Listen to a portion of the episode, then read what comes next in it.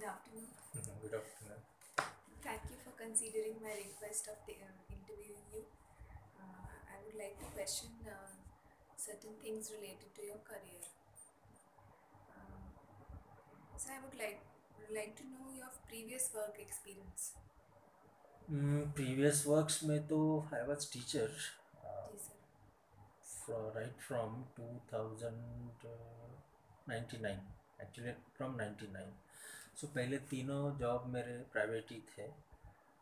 First भी private second भी private हाँ इसमें वैरायटी ज़रूर थी। पहला जॉब पॉलिटेक्निक कॉलेज में था एज ए टीचर इसके बाद मैं एक साल के लिए प्राइवेट बीएड कॉलेज में रहा टीचर एजुकेटर अच्छा। और फिर ऑलमोस्ट वन ईयर के लिए टीजीटी मैथमेटिक्स था मिलिट्री स्कूल में।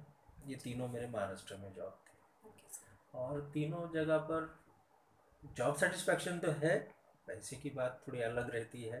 उस समय पैसों के ऊपर ध्यान भी नहीं था इतना। जस्ट स्टार्टिंग करना था स्टार्ट किया।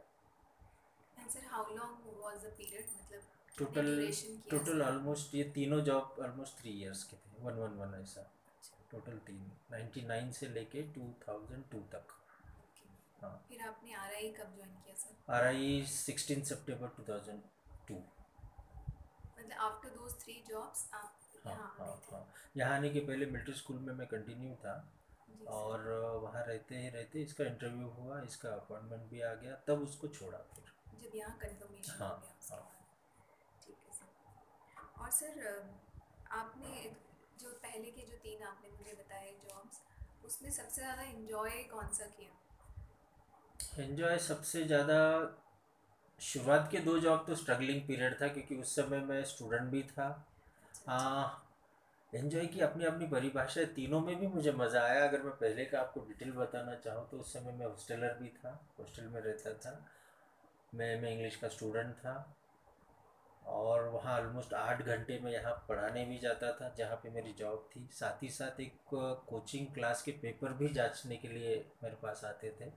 आते थे मतलब मुझे जाना होता था, मुझे लेके आना होता था। और ये शुरुआत के दो तीन महीने तो सब साइकिल से किया। तो वो जो एक साल था काफ़ी बिज़ी साल रहा और इसलिए उसमें भी काफ़ी मज़ा आया।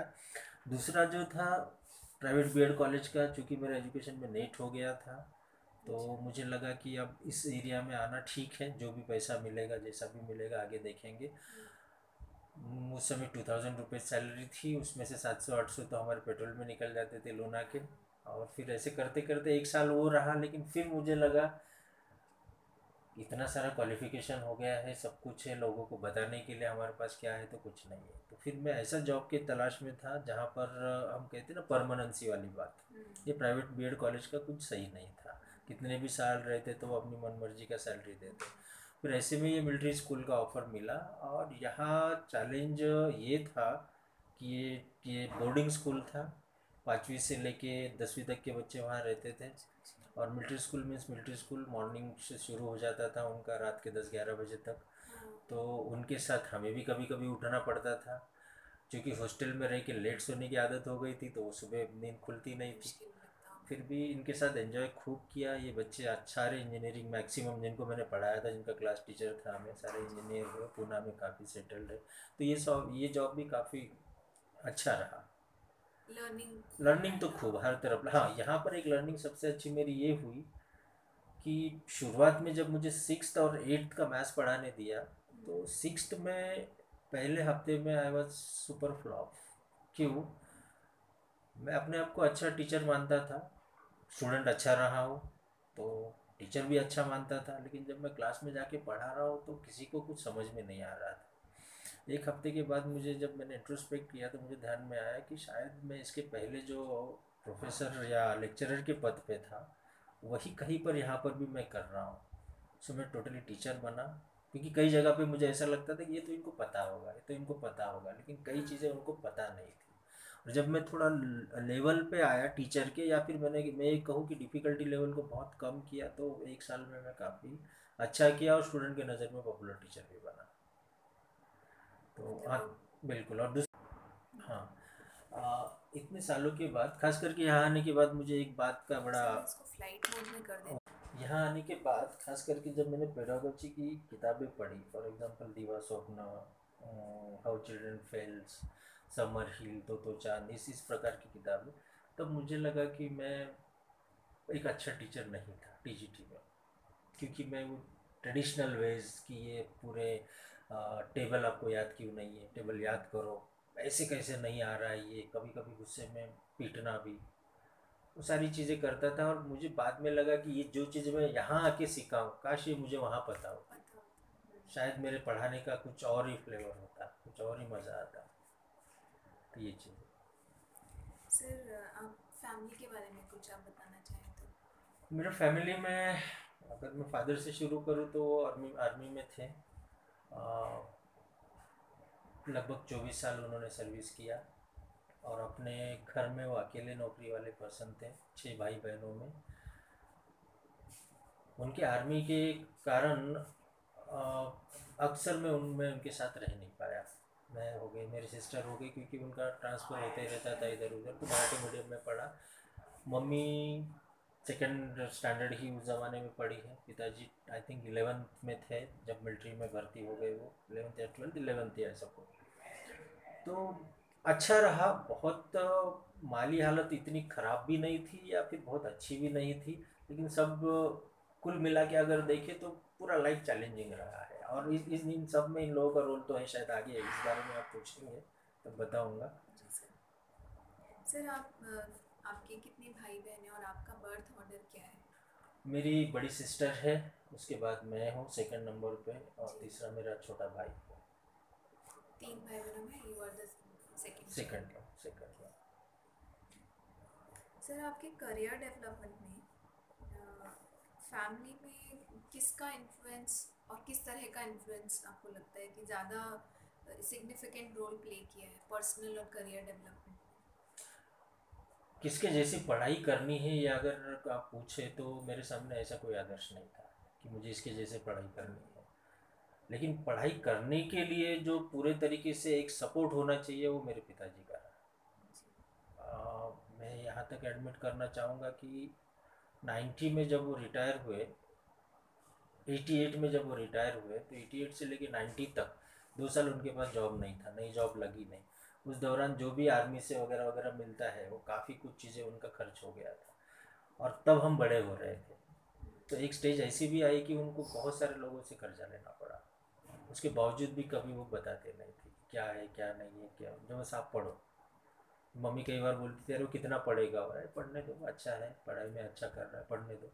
क्योंकि उनको मैं क्या कर रहा हूँ, उनको नहीं समझ आता था। लेकिन कुछ अच्छा कर रहा है। तो वही एक व्यक्ति है ऑब्वियस माँ का तो रोल अपनी जगह है ही। उसमें कोई दो राय नहीं। बट अगर मेरे पापा सपोर्ट नहीं करते तो शायद मैं इतना फ्री लांसर या फ्रीली अपना जो चाहिए था वो हासिल नहीं कर हायर एजुकेशन तक मतलब शायद बिल्कुल बिल्कुल सर एज अ चाइल्ड हम सबका रहता है हम जैसे एज अ मदर मैं भी देख रही हूँ अपने बेटे को।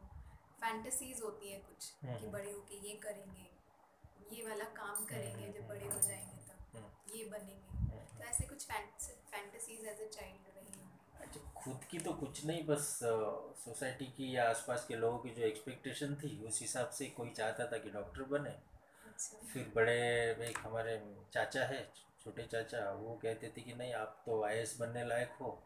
इन दोनों में से कुछ समझ में तो आता नहीं था कि एग्जैक्टली ये क्या है। क्या करना पड़ेगा कि हाँ ना क्या है। टेंथ में जब मैं हमारे तहसील से सेकंड और स्कूल से फ़र्स्ट आया तब तक भी मुझे इतना कुछ नहीं था। मैं अपने मस्ती में रहने वाला विद्यार्थी था।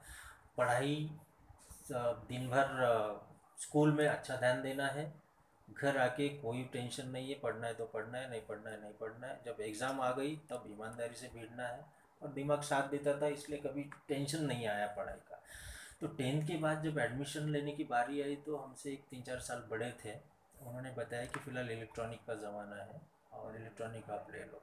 तो हमारे डिस्ट्रिक्ट में एक कॉलेज था, सबसे बड़ा कॉलेज, वरुरा में, आनंद निकेतन कॉलेज। बाबा आमटे जी का वो संस्थान है। उसमें केवल ट्वेंटी फाइव सीट्स होती थी इलेक्ट्रॉनिक्स के लिए। अच्छा। तो वो भैया के कहने पे एडमिशन उसमें ले लिया ट्वेंटी फाइव में नाम आया नाम भी आ- गया। और कुछ दिनों बाद पता चला कि इससे तो इंजीनियर होते हैं। अच्छा। हाँ, इतना बुरा हालत था हम लोगों का ज़्यादा जानकारी नहीं होती थी। और फिर आप होते तो होते इंजीनियरिंग में तो कोई इंटरेस्ट था नहीं। लेकिन बाद में इस पर्टिकुलर उस पढ़ाई का मुझे फ़ायदा हुआ। मेरा जो भी टेक्नोलॉजिकल नॉलेज कहीं ना कहीं वहीं से आगे बढ़ा है। तो फ़ायदा हुआ, लेकिन ट्वेल्थ के बाद फिर मैं उसके तरफ़ गया नहीं, क्योंकि अंदर से वो था नहीं कि मुझे इंजीनियर बनना है, क्योंकि इंजीनियरों की बुरी हालत हम लोगों ने देखी थी उसी समय से। ऐसा लगता था यहाँ नहीं जाएँगे। तो फैंटेसी के तौर पर अगर यही कहे कि क्या बनना है तो हाँ एक चीज़ ज़रूर रही। उसके बारे में कहना चाहूँगा। मुझे पुलिस इंस्पेक्टर बनना का बहुत मन था बहुत मन था लेकिन कभी मैं फोकस नहीं किया। मुझे आज लगता है कुछ भी बना जा सकता था। सब कुछ पॉसिबल था। में सर वो था कि मुझे पुलिस में जाना है? ये वाला मेरे ख्याल से phase? 18 15 16 के बाद ही मान लीजिए 18 के बाद। और काफ़ी समय तक रहा। जब तक मैं ऑलमोस्ट 23 24 का हुआ था तब तक रहा बट मेरे एक फ्रेंड ने समझाया इसमें कुछ नहीं है। इससे भी बड़ी बड़ी चीज़ें और हैं निकलो यहाँ से बाहर निकलो। क्योंकि उनको कम्पिटेटिव एग्ज़ाम का बहुत ज़्यादा अनुभव था। तो उन्होंने बोला, इन सब चीज़ों के लिए नहीं है। मुझे लगता था, अरे भाई, कुछ भी नहीं मिल रहा है और आप बोलते हैं इन चीज़ों के लिए नहीं है। लेकिन वो कहते नहीं, ये नहीं ये नहीं, ये इससे निकलो आप कुछ नहीं है इसमें, ये फैंटेसी है। आप पुलिस इंस्पेक्टर मूवीज़ में देख के लगता है, बहुत अच्छा है बट रियलिटी में कोई लाइफ नहीं है, आप इसके लिए नहीं हो आप आगे बढ़ो आगे बढ़ो, ऐसे करके। वो एक चीज़ था और फिर एक हमेशा से और एक इच्छा रही है। शायद मैं पूरी कर भी लूँ उसको। मुझे लॉयर बनने का भी बड़ा शौक मेरे पापा हमेशा कहते थे मैं जब कुछ कहता था उनसे तो कहते थे कि वकीली पॉइंट मत मार। कि मेरी आदत थी जवाब को उस तरीके से देने की जिसके चलते हुए सामने वाला कुछ बोल नहीं पाता था। तर्क वितर्क वितर्क जो- वाला हाँ, जो आज भी मेरे नेचर में वो है। इजीली कोई बात मानना नहीं। हाँ सही होगा तो मानेंगे। ज़बरदस्ती तर्क वितर्क भी नहीं हाँ, लेकिन नहीं पट रहा है तो चुपचाप तो सुन नहीं सकते। तो वो भी एक चीज़ मन में रही। कई बार बाद में लगा भी कि लॉ कर ले लेकिन हमारे टीचर ने और समझाया। अरे वो तो लॉ कभी भी कर लेंगे अभी आप दूसरा कुछ करो। तो कुल मिला के अपने तरीके से कुछ खास हुआ नहीं बस जिधर गए उधर के होते गए ऐसा चलते रहा। सर फिर कॉलेज जैसे ट्वेल्थ तक आपने इलेक्ट्रॉनिक्स किया फिर कॉलेज में कौन से सब्जेक्ट्स बीएससी में फिर मैंने इलेक्ट्रॉनिक्स को ही कंटिन्यू किया साथ में मैथ्स और फिजिक्स था। ये तीन सब्जेक्ट मेन थे। जी सर सर इंग्लिश में ही पढ़ती हूँ। Sir have there been any incidents in your life within and outside your family which have shaped your career in initial and later status such ऐसा incidents तो कुछ नहीं है। विद इन द फैमिली या आपने अपने सराउंडिंग्स में कुछ देखा हो?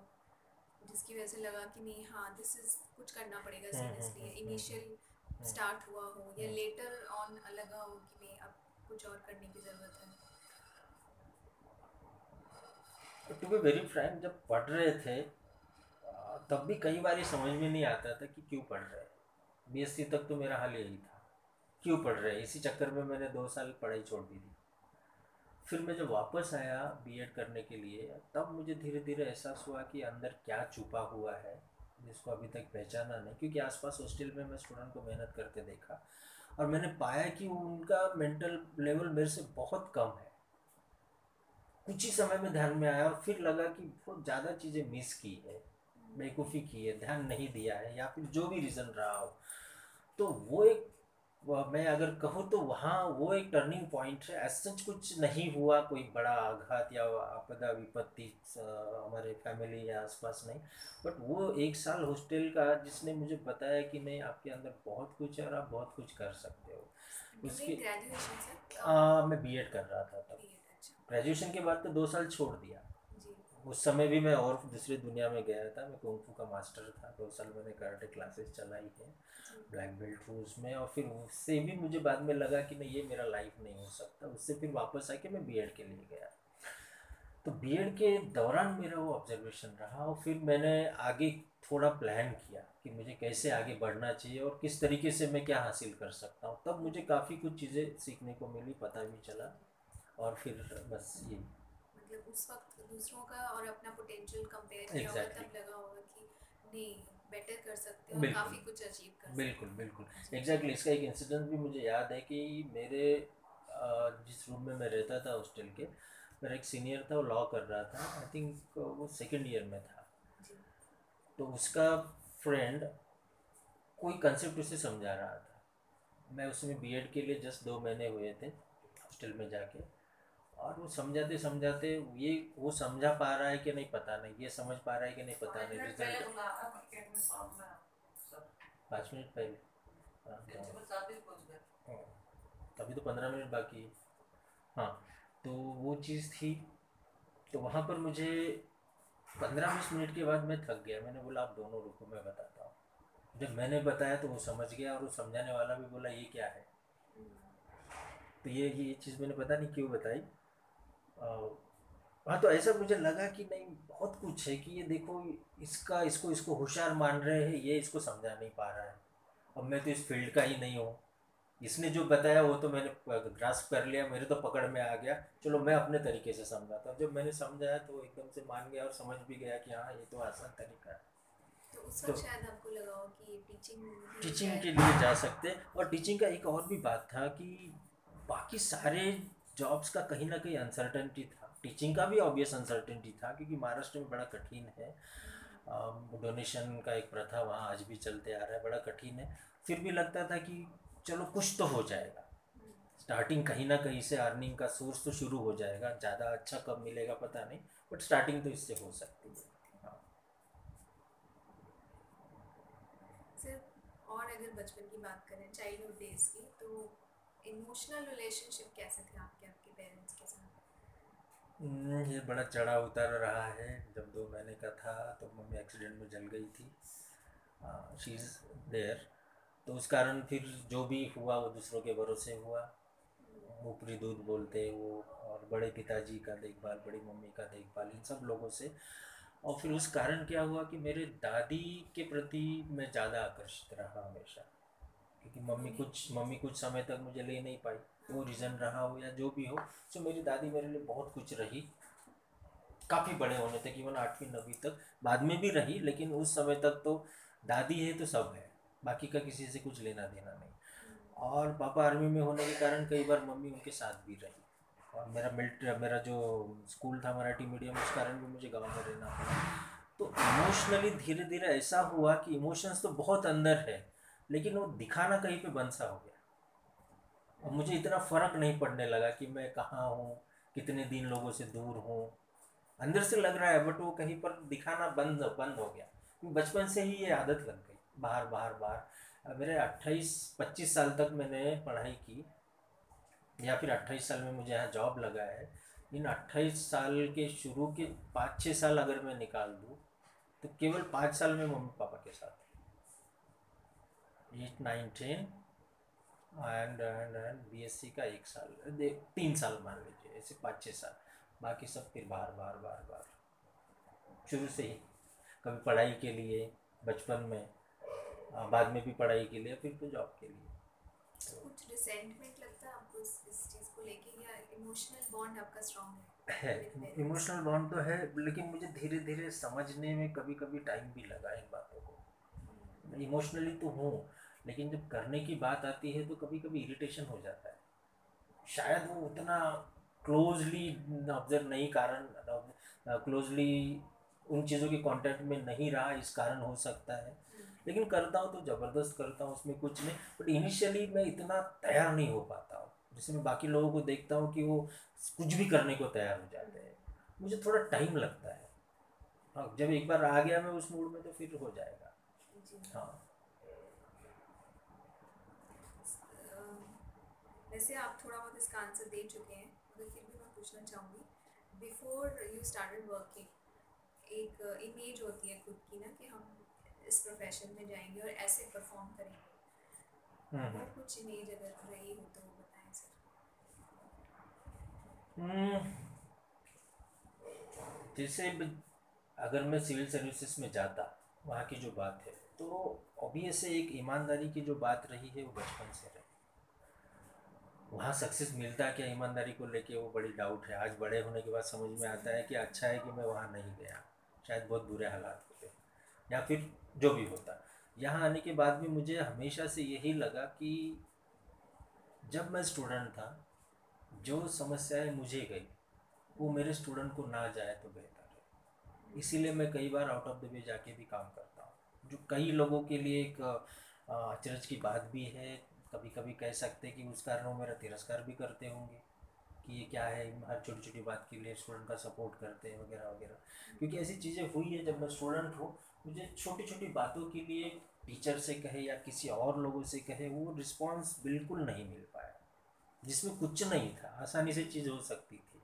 बट टीचर ने आ जाओ कल आओ, परसों आओ, ऐसे बोलते बोलते कभी कभी तो कोई फॉर्म गुम हो जाना। और उस फॉर्म गुम हो जाने के कारण मैं उस चीज़ को अपेयर नहीं कर पाना। अगर वही चीज़ अगर उन्होंने पहले कर दी होती तो शायद वो फॉर्म में भर देता और फिर कुछ और होता। तो वही मुझे आज भी लगता है कि जो मेरे से हो सकता है आई विल डू दैट और रही क्लासरूम की बात, हमेशा से थोड़ा गहराई में जाने का मन है क्लासरूम में भी मैं वही करता हूँ। उनको भी, उनके अंदर भी वही लाने की कोशिश करता हूँ कि आप पेरीफेरल सोच के मत करो, थोड़ा अंदर जाओ, तय तक जाने की कोशिश करो। ये यहाँ नहीं, आपको आगे मदद करेगा। एग्ज़ाम तो कुछ भी कुछ भी देख के, कुछ भी पढ़ के पास की जा सकती है। लेकिन जब आप परफॉर्म के लिए जाओगे, जब आप इंटरव्यू के लिए जाओगे, जब आपको खुद को प्रूव करना होगा, तब वो आपके एग्ज़ाम की पढ़ाई काम नहीं आएगी। जो आपने पहले खुद मेहनत की है, वही आपका डीप नॉलेज आपको वहाँ पर कहीं पर अलग साबित करेगा कि हाँ आप अन्य लोगों से अलग कैसे तो अभी भी वही है कि स्टूडेंट अच्छे से अच्छा करे, बस, और कुछ नहीं।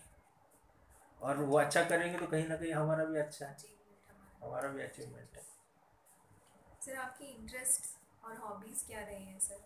हम्म। और अभी भी क्या आप उन इंटरेस्ट और हॉबीज़ में अभी भी इन्वॉल्व हैं? इंटरेस्ट और हॉबीज़ तो काफ़ी रही उनमें से कुछ मैं अभी इन्वॉल्व हूँ। फॉर एग्ज़ाम्पल मुझे सिंगिंग अच्छा लगता था मेरे को अपने आप में। किसी भी सबसे बड़ी बात मेरे साथ एक रही कि ये कुंफू या कराटे छोड़ के मैंने ज़िंदगी में किसी चीज़ का ट्रेनिंग नहीं लिया। अच्छा। बस अपना मन ही कर लिया। सिंगिंग अच्छा लगता था उसके अलावा ड्राइंग भी किया करता था पेंटिंग भी किया है। बट ये ये काफ़ी पुरानी बात है। मुझे लिखना अच्छा लगता था। महाराष्ट्र का जो एक लोकमत नाम का न्यूज़पेपर है नंबर वन कहलाता है। नाइन्टी नाइन टू थाउज़ेंड के ज़माने में मेरे कई आर्टिकल और पोएम्स उसमें आई है। उस समय आना बड़ा पेपर में दो तीन लाइन छप के आना बड़ी बात होती थी लेकिन मेरे लिए वो आम सी बात हो गई थी। क्योंकि हाँ नाइन्टी नाइन टू थाउज़ेंड शुरू किया था। वो करना करना बाकी था। मैं उस समय स्टूडेंट ही था और नागपुर में रहता था। तो वो चीज़ें तो लिखने का भी शौक रहा है। और खेलने की बात करें तो क्रिकेट तो हर कोई खेलता है। मैं भी खेला करता था। ऐसे ही खेला करता था। ट्वेल्थ के एग्ज़ाम के बाद जब हम गाँव गए नॉर्मली हमारा ट्रेंड था कि एग्ज़ाम हो गया, हम गाँव चले जाते थे। तो वो गाँव गए तो उस उस साल मैंने देखा कि मेरे गाँव में भी बाकी लोग क्रिकेट खेलना शुरू किए। मैं उनके साथ ज्वाइन किया। और अचानक मुझे पता चला कि मैं बहुत अच्छा फास्ट बॉलर हूँ। तब तक मुझे नहीं पता था। और उस साल में इतना हीट रहा आजू बाजू के गाँव में टूर्नामेंट हुई और अचानक सुपरस्टार बन गया। और फिर मुझे पता चला कि नहीं, मैं सहवाग जैसा ज़बरदस्त बैटिंग भी कर सकता हूँ। अदरवाइज़ इतना कॉन्सेंट्रेट कभी किया नहीं। फिर तब से क्रिकेट में थोड़ा और इंटरेस्ट जगा। फिर बड़े होने के बाद 2012 से मैंने बैडमिंटन शुरू किया। तो बैडमिंटन मेरा काफ़ी हद तक कंटिन्यू है। पिछले कुछ दिनों से डिसकंटिन्यू हो गया। अदरवाइज़ क्रिकेट तो सीजनल हो गया। जब टूर्नामेंट आते हैं उसके तीन चार महीने पहले हम थोड़ा बहुत प्रैक्टिस करते हैं। कॉलेज के इसमें जो एन का टूर्नामेंट हाँ। होता है। लगभग पिछले छः साल से मैं टीम का कैप्टन हुआ रहा है भोपाल का। उसमें तीन बार हम जीते तीन बार सेकंड पे रहे। कंजिक्यूटिव चाहिए हमारा रिकॉर्ड है। और आज भी मुझे अभी फोर्टी फाइव हो जाएँगे तीन चार दिन बाद। आज भी मैं बड़े बॉलर में आज भी गिना जाता है एन में। हाँ बाकी बैटिंग तो कुछ नहीं है बट बॉलिंग की बात करें तो आज भी बड़े बॉलर्स में नाम है। मतलब आप अभी भी इन्वॉल्व हैं हाँ। हॉबीज को परस्यू कर कर रहे कर खास करके बैडमिंटन और क्रिकेट ये दो चीज़ें। बाकी तो लिखना तो हमारा काम ही है लिखते रहते हैं छोटा मोटा बट पोएम्स अभी वो भी कभी हिंदी पकड़ आया तो लिखा या कभी कभी मन हुआ तो अदरवाइज़ दो लाइन चार लाइन ही ज़्यादातर लिखना अभी हो रहा है। पोएम्स ऐसा सच नहीं हो रही लिखना अच्छा, अच्छा। तो फिर भी एक तरीके से वो जो इंटरेस्ट है आपका वो आपके जॉब में आपको मिल रहा है हाँ। है ना? हो ही रहा है। हो रहा है हो रहा है बिल्कुल हो रहा है बिल्कुल हो रहा है। हाँ सर। हेलो। हेलो। मेरा स्कूल में कौन से सब्जेक्ट्स में इंटरेस्ट रहा sir strong interest strong interest मेरा रहा English mathematics history and physics खास करके English physics and history mathematics okay आता था बट इंटरेस्ट नहीं और इनको आगे की बात अगर करें तो फिजिक्स और मैथमेटिक्स में तो मेरा बीएससी हुआ। और उसके बाद मैंने एम हिस्ट्री किया है और एम इंग्लिश किया है। तो मैंने उसको आगे भी रखा कि हाँ वाकई मुझे इसमें इंटरेस्ट था। और सर, क्या पसंद नहीं था? केमिस्ट्री बिल्कुल पसंद नहीं था। केमिस्ट्री खास करके।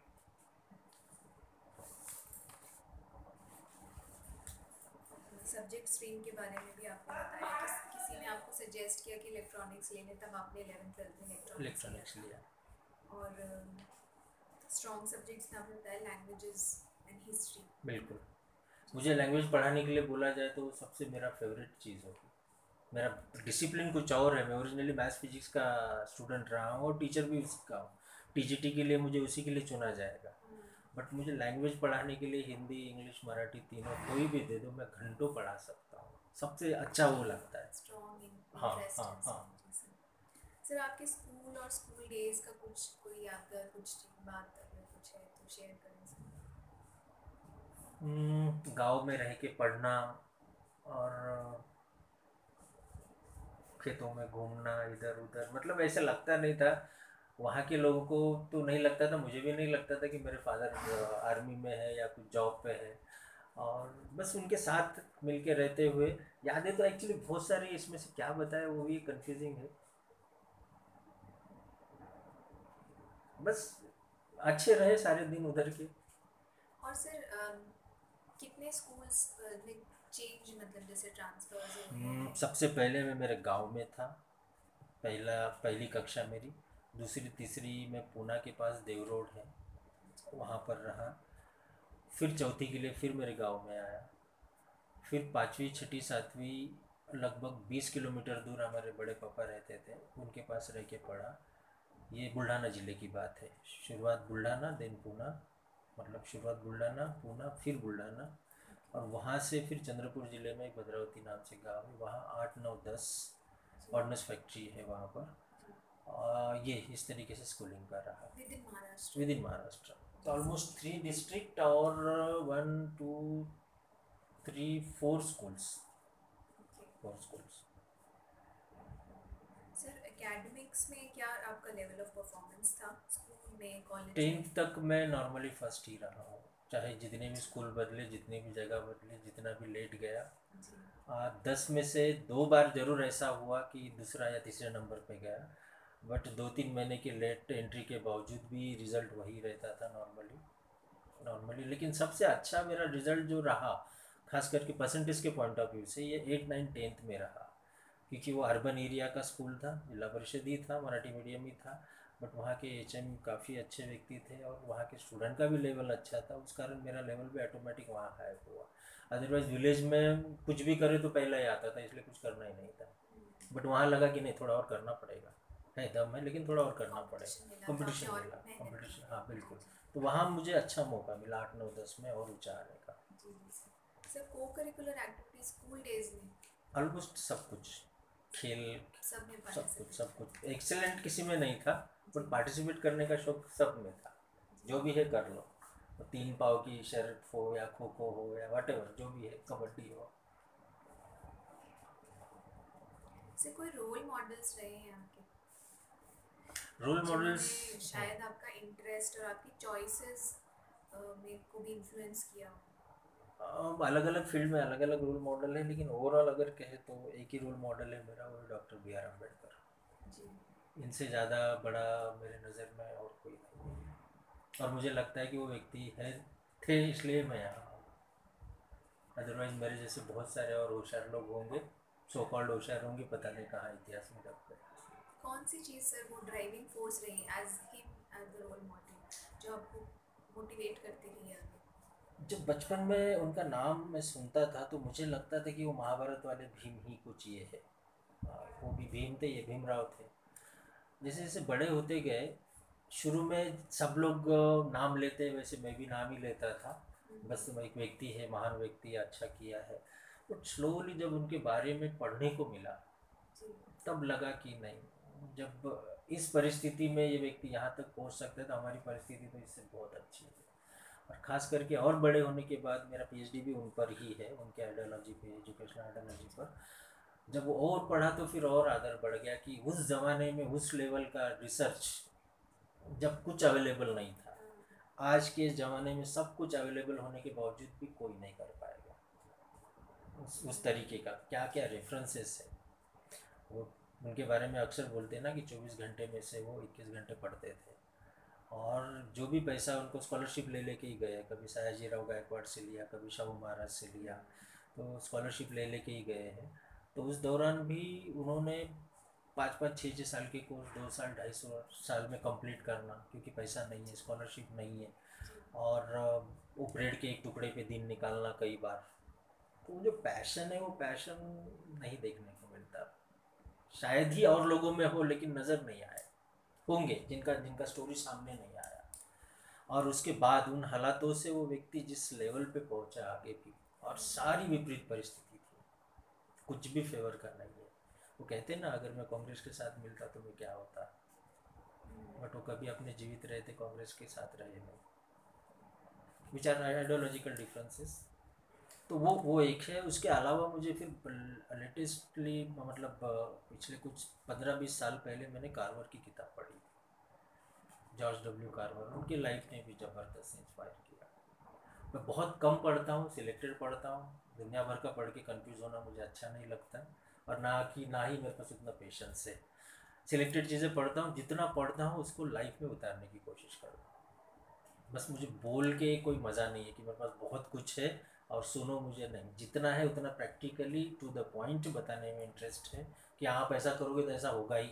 आजमाओ। तो ये दो व्यक्तियों ने काफ़ी इम्प्रेस किया। और रही बात बुद्धा की तो बुद्धा तो इनके कारण पता चले डॉक्टर अंबेडकर रह करके बुद्धा अदरवाइज़ बुद्धा कहाँ थे इंडिया में? ख़त्म थे। तो बुद्धा को मैं मानता हूँ बस, मानता हूँ बट वो उतना इम्पैक्ट नहीं है बुद्धा का। क्योंकि to be very frank I am not at all religious man मुझे धर्म से, किसी भी धर्म से लेना देना नहीं है, और इसलिए बुद्धिस्ट होने के बावजूद भी मुझे बुद्धिज़्म से भी खास लेना देना नहीं तो बस डॉक्टर अंबेडकर एक बहुत बड़ी व्यक्ति है, उनके कारण ही मुझे लगता है। और व्यक्ति बड़ी इन द सेंस, जिस तरीके से सोचना सिखाया, वो मेरे लिए बहुत मायने रखता है। पैसे तो कैसे भी कमाया जा सकता है, कोई भी कमा सकता है, कुछ भी करके और किया जा सकता है बट सोचने का जो तरीका इस व्यक्ति के पास था और इन्होंने जो सिखाया है, हर परिस्थिति में अपना अपना अस्तित्व कैसे बचा के रखना, कैसे खुद को जंग नहीं लगने देना, वो इनसे सीखने लायक तो आप इन इन बाबा के बारे में आपने कब से पढ़ना शुरू किया या कब से आपको लगा कि छोटी शुरू हो गया है? छोटी मोटी किताबें तो उनके बारे में दसवीं बारहवीं तक भी पढ़ रखी थी। आ, बड़ी किताबें खास करके ग्रेजुएशन के बाद पीजी लेवल पर। क्योंकि उनकी कुछ चीज़ें ऐसी हैं जो उस लेवल पे समझ में भी नहीं आती। तो क्या हम ऐसा बोल सकते हैं कि जब करियर का डायरेक्शन मिला हम्म, हम्म, उसमें पैशन हम्म, और उसमें कुछ वैल्यूज़ डालने में।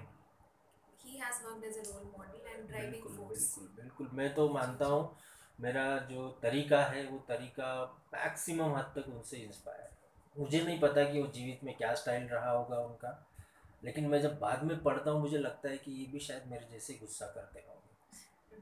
शायद ऐसा ही लड़ते होंगे या फिर मैं इनके जैसा कर रहा हूँ। वो इनडायरेक्टली हुआ सब कुछ सब कुछ। उस कारण और फिर अट्रैक्शन बढ़ता ही है।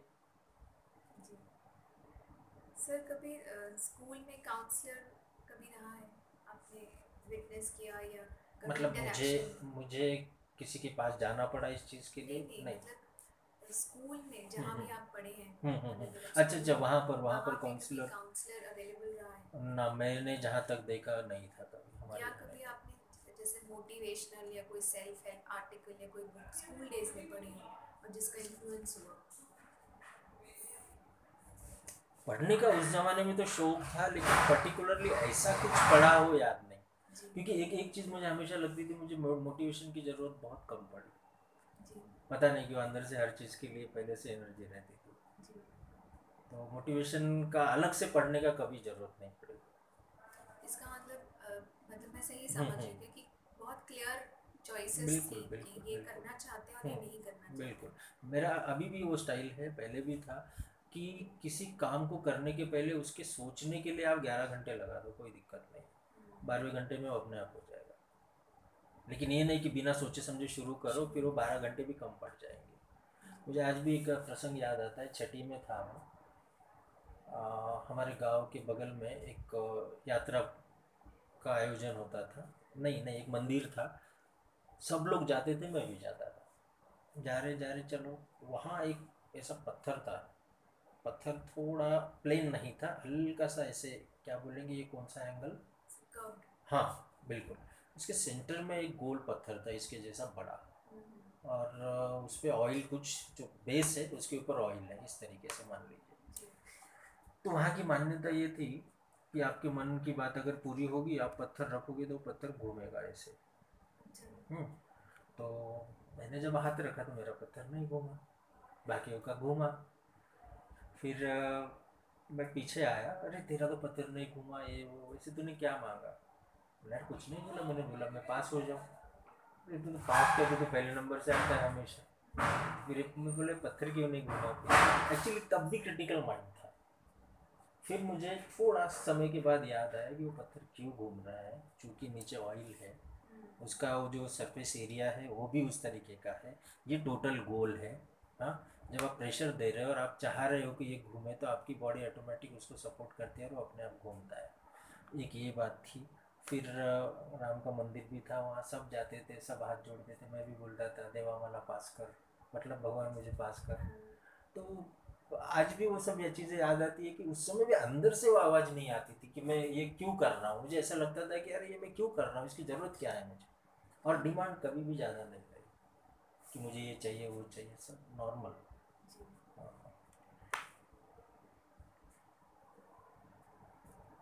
जी ये वैसे आपने बोला है कि करियर अवेयरनेस पर्टिकुलरली ऐसा कुछ क्लियर था नहीं? नहीं था।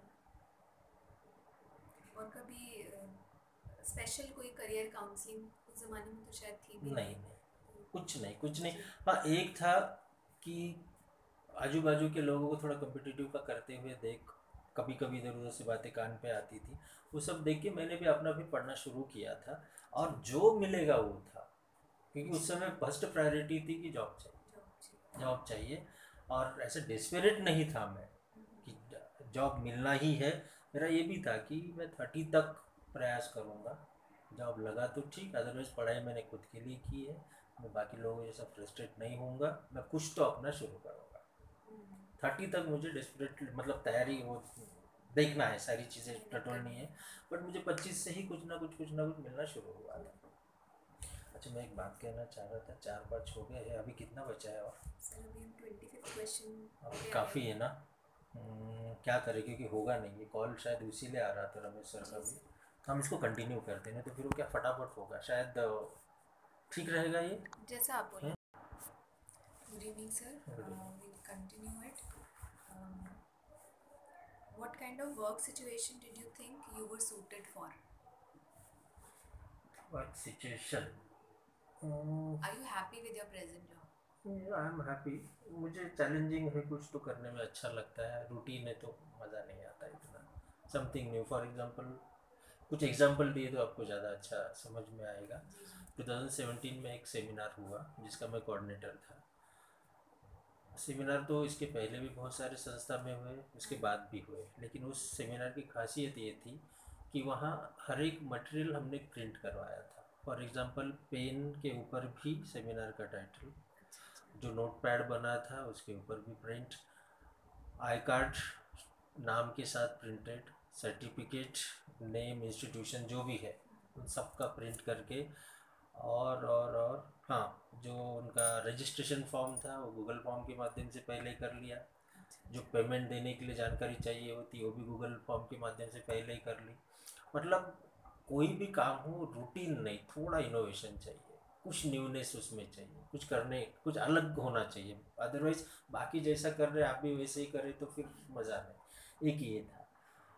दूसरा स्टूडेंट से फीडबैक लेने के लिए मुझे एक बार कहा गया। स्टूडेंट का फीडबैक सारे स्टूडेंट का।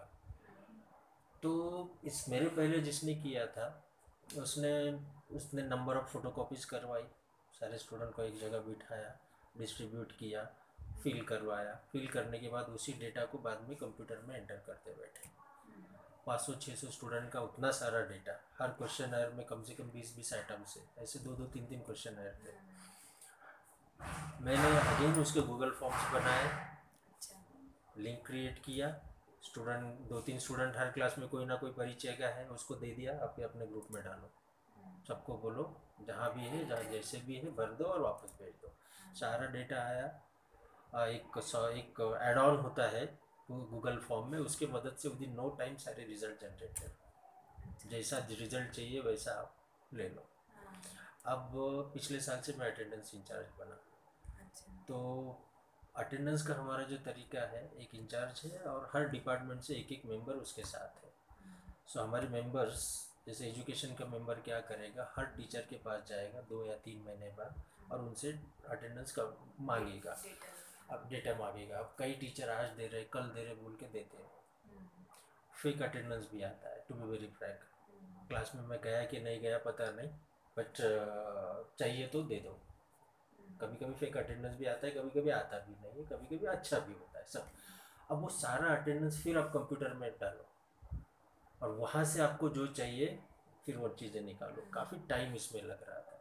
मैं पिछले खुद दो साल से अटेंडेंस एक ऐप की मदद से ले रहा था अपनी खुद की अटेंडेंस वो भी क्या हुआ मेरा रजिस्टर गुम हो गया। इतने तीन चार क्लासेस के नाम में फिर से तो अब नहीं लिखूँगा। तो क्या क्यों ना ऐप ढूंढा जाए? तो मैंने सिक्सटीन या सेवनटीन में एक एक ऐप ढूंढा और उसकी मदद से मेरा अटेंडेंस आप जब चाहो तब मैं आपको सेंड कर सकता हूँ। अच्छा। जो भी क्लास जब आप भी बोलोगे अगले मिनट में आपके पास अटेंडेंस आ जाएगा। तो एक वो तरीका फिर मुझे लगा कि जब मैं इसका इंचार्ज हूँ तो क्यों ना मैं इसमें कुछ इनोवेशन लाऊँ? तो अब मैं पूरे इंस्टीट्यूट के लिए ऐप ढूंढ रहा हूँ एक ढूंढ चुका था कुछ लिमिटेशन है। आ, उसके कारण मैं एक दूसरे पे काम कर रहा हूँ और अब अटेंडेंस सारा ऑनलाइन आ जाएगा। तो ये इस तरीके से मुझे रूटीन करना पसंद नहीं है काम करना पसंद है बट उसी तरीके से। क्या करूँ? साइन करके दूँ कहीं कहाँ? ये? एक कॉपी रखना। कितना है? शायद वो जवाब मिल गया आपको जो मैं चाह रहा था अभी। सो ये जो प्रेजेंट आपका ऑक्यूपेशन है दिस इज़ प्रोवाइडिंग यू जो आपको अपॉर्चुनिटी मिलनी चाहिए इनोवेशन की जो आपकी uh, हमेशा रहता है कोशिश रहती है वो आपको खास- प्रोवाइड खास करके खास करके अगर एन की बात करें तो एन की एक इंटरव्यू चल रहा है सर से ठीक है ठीक है। हैं। मिलता हूँ थोड़ी देर बाद कितना टाइम लगेगा कम से कम आधा घंटा। चलो ठीक हाँ, है हाँ। बाहर में नहीं है ना? बाहर गए लगता है अभी थे इंस्टीट्यूट में ही। होंगे हाँ। तो खास करके एन की अगर बात करें क्योंकि मैं थोड़ा प्राइवेट में भी काम किया है और प्राइवेट को भी देखा है एन में काफ़ी स्कोप है अगर आप करना चाहते हो तो। बाकी ऑर्गेनाइजेशन जैसे फीचर्स एन में भी है लेकिन आप अपने तरीके से काम करना चाहते हो तो भी कोई रोक नहीं सकता। आप नेशनल इंटरनेशनल कितना ऊंचाई पे उड़ना है आप उड़ो आप उड़ सकते हो। एक प्रॉपर चैनल से जाते हुए तो वो सारे मौके एन में है। बिल्कुल फॉर एग्जांपल मुझे 2007 में ही पहले बार चाइना जाने को मिला। मुझे इंस्टीट्यूट नहीं भेजा। हाँ, हाँ। एट में भी गया देन थर्टीन में रिसेंटली वो मैं अपने तरफ़ से नहीं गया हूँ। मुझे संस्था को लगा एन को लगा कि ये व्यक्ति इस चीज़ के लिए ठीक है तो उन्होंने भेजा। मैं अपने लेवल पे अभी तक खुद कोशिश नहीं किया बाहर जाने का। तो मौका तो सारा है। सारा मौका है। आप में आप में कितना मेटल है उसके ऊपर डिपेंड करेगा। बाकी कहीं पर भी जाने का मौका है। कितना भी करने का मौका है। So I am I am totally happy and satisfied with sir आपने कभी पार्ट टाइम जॉब किया है? अम, इसके पहले के जो तीन जॉब है मेरे इनफैक्ट पार्ट टाइम नहीं कहेंगे। मतलब न, हाँ। हाँ हाँ ऑलमोस्ट वन वन बिल्कुल रेगुलर ही था। हाँ ये ज़रूर था कि भविष्य पहले दो जॉब का कुछ नहीं था बट पूरा एक एक साल का रहा। हाँ, ऐसा नहीं कि दो घंटे जाके पढ़ा के आया ऐसा हाँ, नहीं। अच्छा, पूरा ही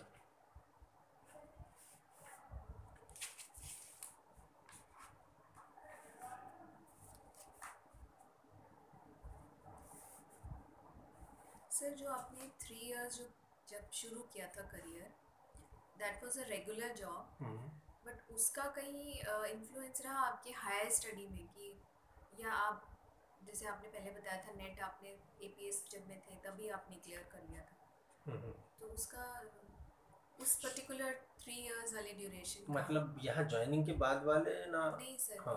आर में आने के पहले जो आपने थ्री इयर्स जॉब किया है हम्म, वही आपका थ्री इयर्स हम्म, वाला जॉब में स्ट्रगल रहा जो हम्म, उसका आपके हायर स्टडीज़ में कुछ रहा? फ़र्क उसका। हाँ, ओरिजिनली जब मैं पहले जॉब में हूँ तब मैं एमए परस्यू कर रहा था इंग्लिश फ़र्स्ट ईयर उसमें हुआ जब दूसरे जॉब में गया सेकंड ईयर वहाँ रह के किया। अच्छा। और तीसरे जॉब में जब गया तो मैंने एडिशनल बीए एडिशनल बीएड किया इंग्लिश में। और साथ ही साथ एमए हिस्ट्री का फ़र्स्ट ईयर वहाँ रह के किया।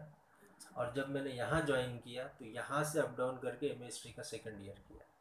तो मुझे खास फ़र्क नहीं पड़ा उन चीज़ों का। करना है कर लिया। कोई इशू नहीं। क्योंकि मुझे हमेशा से लगता है कि पढ़ाई के लिए मेरे पास बहुत समय है। मैं ये नहीं करता हूँ। मैं ये नहीं करता बाकी समय की कमी कभी नहीं है। आपने हाँ। छोड़ी नहीं कोई चीज़ मतलब जो स्टार्ट किया उसको कंप्लीट वो मेरी सबसे बड़ी खासियत आप मान सकते हैं। जो स्टार्ट किया तो समहाउ उसको कंप्लीट करना है करना है। जैसे एमए हिस्ट्री आप ड्रॉप कर सकते कर सकता था क्योंकि मेरा क्या बचा है? एक एक ऑलरेडी पीजी था ही मैं इंग्लिश था ही लेकिन मेरा सोचना था कि नहीं मैं जब उतने दूर से अप एंड डाउन करके किया पहले जॉब में इसके वो भी ऑलमोस्ट टेन ट्वेल्व आवर्स दूरी से आना जाना था। और बस कंटिन्यू नहीं थी रुकना पड़ता था रात को एक रेल अमरावती के बस स्टैंड पे सोना पड़ता था सुबह जाना पड़ता था ये सारी बातें। जब वो किया था अब इसको क्यों छोड़ो? इसका क्या फ़ायदा होगा क्या नहीं मुझे नहीं पता but I have to complete it उसमें मैंने मेरी बच्ची को छुट्टियाँ भी ख़त्म की क्योंकि सितंबर में लगा था और उसके तुरंत बाद एग्ज़ाम आई तो छुट्टियाँ कम थी वो भी गया ठीक है। बट उसका मुझे फ़ायदा तो हुआ जब मैं टीचर एडुकेटर हूँ और स्टूडेंट के क्लासेस ऑब्ज़र्व करता हूँ तो मुझे उसका फ़ायदा होता है और हिस्ट्री तो अपने आप में ज़रूरी है ही बहुत सारे बातों के लिए। तो पढ़ाई हम पर कभी नहीं हुई। उसका मतलब जॉब का पढ़ाई पे मेरे कोई नुकसान नहीं हुआ। मतलब आपने पढ़ना अपने शौक कह सकते हाँ, हैं या हाँ। इंटरेस्ट की वजह से कि ये ये करना है इसीलिए हम्म। करना है यानी कि फॉर दिस एजुकेशन। कि इसका ये जॉब प्रोस्पेक्ट होगा ऐसा ऐसा सोच के नहीं ऐसा सोच के नहीं मेरा मैंने जैसे उस दिन कहा था ना कि कुछ सब्जेक्ट मेरे इंटरेस्ट के रहे हैं हाँ। सो फिजिक्स में बीएससी हो गया इंग्लिश में एमए हो गया हिस्ट्री में एमए हो गया ये तीनों it may be by chance not exactly plan लेकिन जब मेरे हाथ मौका मिला कि अगला पीजी मुझे क्या करना तो मैंने सोचा कि नहीं हिस्ट्री ज़्यादा ज़रूरी है। उसमें इंटरेस्ट है मेरे और वो करने के बाद फिर और कुछ खास करने का मन नहीं हुआ क्योंकि इंटरेस्ट के सब्जेक्ट लगभग ख़त्म थे। हम्म। उस कारण बस पीएचडी बाद में किया फिर जॉब में रह गया। मतलब जैसे आपने पहले बताया था स्पोर्ट्स में आपको इंटरेस्ट था आपने वो परस्यू किया हम्म। आपको पढ़ने में इंटरेस्ट था आपने हम्म। वो भी एकदम हाईएस्ट लेवल तक परस्यू हम्म, किया हम्म, हम्म। यू सस्टेन इट जहाँ तक उसको कर सकते बिल्कुल बिल्कुल दैट्स रियली मोटिवेटिंग सर और ये भी आप पहले आंसर कर चुके हैं your ultimate career entry situation what kind of events and situations influence your ultimate career entry. शायद बीएड कॉलेज में जो परमानेंसी नहीं थी। हाँ पर मैं उसकी उसकी वजह नहीं से। आपको लगा था कि- वही लगा था कि नहीं ये क्या है? हम तो लेक्चरर बन के घूम रहे लोगों को बता रहे परमानेंट तो है ही नहीं डेढ़ दो हज़ार रुपये दे रहे। और इससे क्या होगा? आगे को लाइफ आगे का लाइफ कैसे हम सेटल करेंगे? हाँ, तो मुझे वो नहीं था। चाहे टीचर बनना पड़े चाहे प्राइमरी टीचर बनना पड़े एट दैट स्टेज हाँ, स्टार्टिंग के लिए मुझे स्टार्ट तो करना है ठीक। और एक बात था कि मैं वहीं पे नहीं रुकूँगा। आगे जितना भी जाना हो सकता है जाएँगे। अब यहाँ आने के बाद लेकिन मैंने किसी और तरफ़ नहीं देखा। क्यों? क्योंकि जो नेचर का जॉब मेरा है उसी नेचर का इससे अच्छा प्लेस नहीं है। हाँ, इंडिया में एटलीस्ट तो वो केवल एक प्रमोशन के लिए या किसी चीज़ के लिए ये डिस्टर्ब करना ठीक नहीं है। हम्म, तो वो वहाँ तक तो सर। आपने जो अपना फ़र्स्ट जॉब किया था वो आपको कैसे मिला था? मेरा एकदम फ़र्स्ट जॉब अगर मैं कहूँ तो मुझे पेपर चेकिंग का काम मिला था। अच्छा। एक कोचिंग क्लास था एक टीचर थे के वी के वो टेंथ और ट्वेल्थ का मैथ्स का ट्यूशन्स लेते थे। वो रेगुलर टीचर भी है और ट्यूशन्स भी लेते थे। सो मेरा एक एम का फ्रेंड था उसको कुछ और काम मिला तो वो ऑलरेडी वो कर रहा था। तो उसने मुझे टच किया। मेरा भी मैथ्स बैकग्राउंड था। संजय ये करोगे क्या? उस समय लगा कि हाँ यार थोड़ा कुछ तो होना चाहिए क्योंकि घर पर भी बर्डन है। अब हमें ऐसा लग रहा है कि नहीं कुछ तो हमारा अर्निंग सोर्स होना है। हम्म, जब उसने कहा तो ठीक है मैं टीचर से मिला उसको ठीक लगा मेरा काम। पहला पहला महीने का सैलरी था seven hundred and fifty rupees paper check करने पेपर चेक करने के उसका रूटीन मेरा था मॉर्निंग में जाके मतलब इवनिंग में जाना छः किलोमीटर साइकिल से पेपर लेना उनसे वापस आना रात में उसको चेक करना या दिन में जब टाइम मिलेगा चेक करना। फिर सुबह जाके दे के आना तो वो एक तरीके से आपका पार्ट टाइम जॉब भी कह- वो सकते वो हैं। कह सकते हैं अब उस समय पार्ट टाइम वो ज़रूर था उसको आप पार्ट टाइम जॉब कह सकते हैं राइट और इस इसका कहीं इन्फ्लुएंस रहा सर आपका आगे सोचने में कि हायर स्टडीज़ में क्या कौन सा सब्जेक्ट लेना है या क्या करना है? या और कैसा जॉब चाहिए? किस तरह का इन्फ्लुएंस सब्जेक्ट का सब्जेक्ट का ऐसा था कि मेरा बीएससी में जैसे मैथ्स और फिजिक्स था और इलेक्ट्रॉनिक था। क्योंकि मैं बीएससी के बाद दो साल पढ़ाई छोड़ दिया। वो दो साल पढ़ाई छोड़ने के भी कुछ अपने रीज़न थे कुछ अपनी सोच थी। ये था कि नहीं केवल बीएड करेंगे और सेटल हो जाएँगे। और उसकी उसी के लिए मैं दो सालों पढ़ाई छोड़ दिया। हमारे यहाँ क्या होता था कि तुरंत ग्रेजुएशन के बाद बीएड का एडमिशन नहीं होता था। बीएड का एडमिशन ख़त्म हो पहले हो जाता था फिर रिज़ल्ट लगता था। तो अच्छा। समहो एक साल का गैप लेना है। एमएससी के लिए मैं नहीं जाना चाहता क्यों मुझे ऐसा लगता था कि नागपुर में एमएससी के लिए जाना शायद खर्चे का काम है और फादर इस सिचुएशन में नहीं है कि वो अफोर्ड कर पाएँगे। तो मुझे लग रहा था कि मुझे एमएससी के लिए नहीं जाना चाहिए। हालाँकि उस समय मेरे एक टीचर ने मुझे कहा था कि आपका सारा दो साल का खर्चा मैं ले लूँगा, मैं करूँगा, आप जाओ। बट फिर भी इतना नहीं मुझे अपील किया तो मैं वो जाके कराटे क्लासेस के पीछे उस समय लगा था। ऐसे में दो साल मेरे चले गए। दो साल के बाद जब मैं वापस आया वापस आके एक्चुअली सवाल क्या था कराटे क्लासेस सर आप सीखते थे या क्लासेस कंडक्ट मैं बीएससी फ़र्स्ट ईयर में सीखना शुरू किया और बीएससी ख़त्म होते होते मैं भी मास्टर बन गया तो मैं कंडक्ट करता था।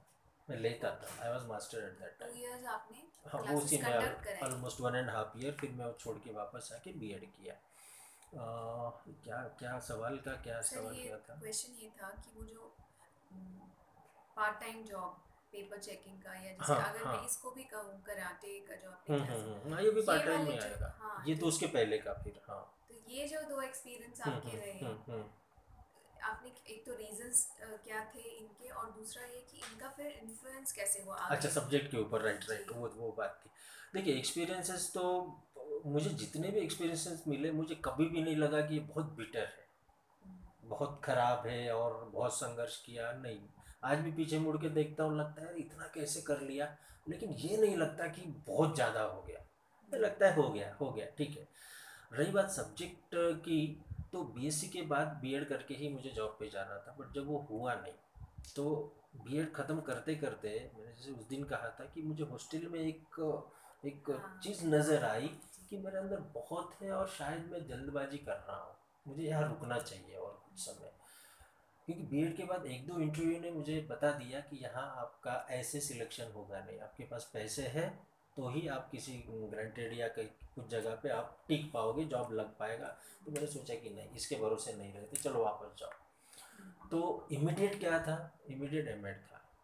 क्योंकि उस समय पीजी कंपलसरी नहीं था। पीजी ज़रूरी नहीं था। तो एम करने से मुझे जो पता था कि नागपुर के बाहर तीन हज़ार रुपये का जॉब लग रहा है। तीन हज़ार अच्छा लगता था उस समय ठीक लगता था। नागपुर में डेढ़ हज़ार दो हज़ार मिलेंगे।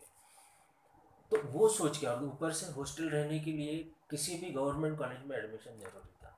यूनिवर्सिटी कॉलेज में हॉस्टल तो हमें चाहिए ही था। सो so, हॉस्टल और हमारा P G T T department जो था एम वाला पास में था तो उस तरीके से एम किया। जब एम कर रहा हूँ अब आगे क्या? हाँ मैं जो कह रहा था ना मैथ्स या फिजिक्स में जो एमएससी करना था वो उस कारण से मैं कर नहीं पाया। जब उस समय नहीं कर पाया तो आपको चांस ही नहीं था क्योंकि ऑलरेडी दो साल निकल गए थे। फिर तीसरा बीएड का भी निकल गया था। अब मैं जबकि मेरा एमएससी फिजिक्स के लिए इंस्टीट्यूट ऑफ़ साइंस में नंबर लग भी गया जाता तो हो जाता कैसे न कैसे बट माइंड सेट उस समय ऐसा था कि नहीं करना नहीं है फिर एम तो हो रहा है अब क्या करेंगे और रुकना है यहाँ पर नागपुर में। सो so, इंग्लिश आपका अच्छा है। इंग्लिश में इंटरेस्ट भी है फिजिक्स की तरफ़ तो जा नहीं सकते और इंग्लिश का डिमांड भी है मार्केट में। तो मैंने एम के समय एडिशनल बीए किया इंग्लिश लिटरेचर हमारी यूनिवर्सिटी में वो सुविधा है। आपको एक ही सिटिंग में first year second year third year B A first B A second B A third इन तीनों के पेपर देने हैं। अच्छा, उनका टाइम टेबल अनाउंस होगा। फ़र्स्ट सेम फ़र्स्ट ईयर का जहाँ होगा वहाँ पर आपका पेपर होगा। अच्छा, सेकंड ईयर का जहाँ होगा आपका पेपर होगा। इंग्लिश का ही केवल। और थर्ड ईयर का जहाँ होगा। आप उस दिन वहाँ जाओगे। एक ही सीटिंग में आपको तीनों पेपर मान लो एक आठ तारीख को, एक बारह को, एक पंद्रह को है। आगे पीछे भी हो सकते हैं। वो आप जाएँगे, तीनों को आपको क्लियर करना है। सो मुझे उसमें बहुत अच्छा मेरा जो परफॉर्मेंस रहा इंग्लिश में, ज़बरदस्त परफॉर्मेंस रहा, क्योंकि मुझे इंटरेस्ट भी था। मेरे एम के साथी अक्सर बोलते थे अरे, तेरा पेपर है पढ़ेगा कब पढ़ेगा कब? मैं बोला, हो जाएगा हो जाएगा हो जाएगा। करते करते जब उनको परसेंटेज दिखे मेरे, वो बिलीव करने को तैयार नहीं थी कि अरे बीए में लोग ट्यूशन लगा के रात दिन पढ़ के इंग्लिश जैसे सब्जेक्ट में आप ऐसे ही उड़ा दिया। मेरा इंटरेस्ट है उसमें, इसलिए पकड़ में जल्दी आ रहा है। मेरा इंग्लिश लिखना अच्छा है। बोलना उतना अच्छा आज भी नहीं है, लेकिन लिखना अच्छा है। लिखने के मामले में इंग्लिश हिंदी, मराठी तीनों अच्छे तो उस कारण मैं इंग्लिश की तरफ़ गया। फिर आगे ये था कि अब इंग्लिश तो हो रहा है। अब क्या करेंगे आगे? तो हिस्ट्री माइंड में ऑलरेडी तैयार था। और कहीं ना हिस्ट्री की तरफ़ जाएँगे। सो मैंने एडिशनल बीए हिस्ट्री में भी कर लिया। अच्छा वैसे उसी स्कीम से? उसी स्कीम से मैंने वो भी कर लिया। आ, फिर फिर जब वही मैं जब चिखलदरा अमरावती में हूँ मिलिट्री स्कूल में तो फ़र्स्ट ईयर हुआ यहाँ आके सेकंड ईयर हुआ। एडिशनल बीएड जो मैं बता रहा हूँ ओरिजिनल बीएड मेरा मैथ्स फिजिक्स का है। हाँ, हमारे यहाँ एक और स्कीम है यूनिवर्सिटी में कि आपका बीएड होना चाहिए पहले। और आप किसी भी संस्था में परमानेंट हो या नॉन क्या क्या कहते हैं उसको? टेम्प्ररी हो टेम्प्ररी हो। आप पढ़ा रहे हो तो आप एडिशनल बीएड कर सकते हो दूसरे सब्जेक्ट में। और उस सब्जेक्ट का डिग्री आपके पास होना चाहिए। सो मेरे पास एडिशनल बीए तो हो गया था इंग्लिश का। सो मैंने उसको भी अपना एक हथियार बनाया कि कल चल के मैथ्स फिजिक्स अगर सपोर्ट नहीं करेगा तो इंग्लिश सही। और उसी दौरान एक बात और सुनने में आ रही थी कि जो आपकी बीएड की मेथड है, उसी में आपको, आपका पीजी होना चाहिए। अब मेरे पास maths physics B BEd, PG तो कोई और हो गया। सो मैंने बीएड में मैथ्स फिजिक्स को छुपा देता ज़रूरत पड़ी तो। मैं बोलता, मेरा बीएड इंग्लिश है, मेरा पीजी भी इंग्लिश है। तो इस तरीके से, ऐसा बाकी कुछ सोच के नहीं, इसी तरीके से पीजी करें। ये क्लियर कि ये चीज़ों में करना है, खत्म। और रही बात इधर पीएचडी उस समय क्यों नहीं शुरू किया? मैं थोड़ा प्रैक्टिकल सोच वाला भी था कि मैं अभी पीएचडी करूँ, तीन चार साल रहूँ इसमें, इतना समय नहीं है जॉब में जाने के बाद देखेंगे। तो मैं इंग्लिश के नेट के लिए भी प्रिपरेशन शुरू किया था। एजुकेशन तो बहुत पहले हो गया 99 में ही। बट कोई खास अपॉर्चुनिटी नहीं आई। सो इंग्लिश जैसे ही कंप्लीट हुआ मेरा I suppose two thousand one में तो उसके नेट के लिए मैं तैयारी करना शुरू किया। अगर इंग्लिश में मेरा नेट होता है इंग्लिश में मेरा जॉब लगता है तो पीएचडी वहाँ करेंगे। अच्छा अच्छा। हाँ नहीं जिसमें एजुकेशन में अगर हुआ तो एजुकेशन में। इस मामले में मैं प्रैक्टिकल था। हाँ, वो भी नॉलेज है ये भी नॉलेज है। वेस्टेज क्यों ज़बरदस्ती? हाँ, जिस फ़ील्ड में जाएँगे उस फ़ील्ड में अच्छा करेंगे ये सोच के फिर इस तरीके तो से। सर तो अपने ग्रेजुएशन भी तीन हो गए ग्रेजुएशन भी बीएड भी दो हो गए पोस्ट ग्रेजुएशन भी तीन हो गए तीन ना? एम और वो दो तीन। तीन हो गए। बिल्कुल। और पीएचडी एक अलग चीज़ है। हाँ। और ये मैक्सिमम जानते हो सर कि आपको ताजुब होगा ये जितना मैं बता रहा हूँ ना यहाँ का 2002 अगर आप काउंट कर लेते हो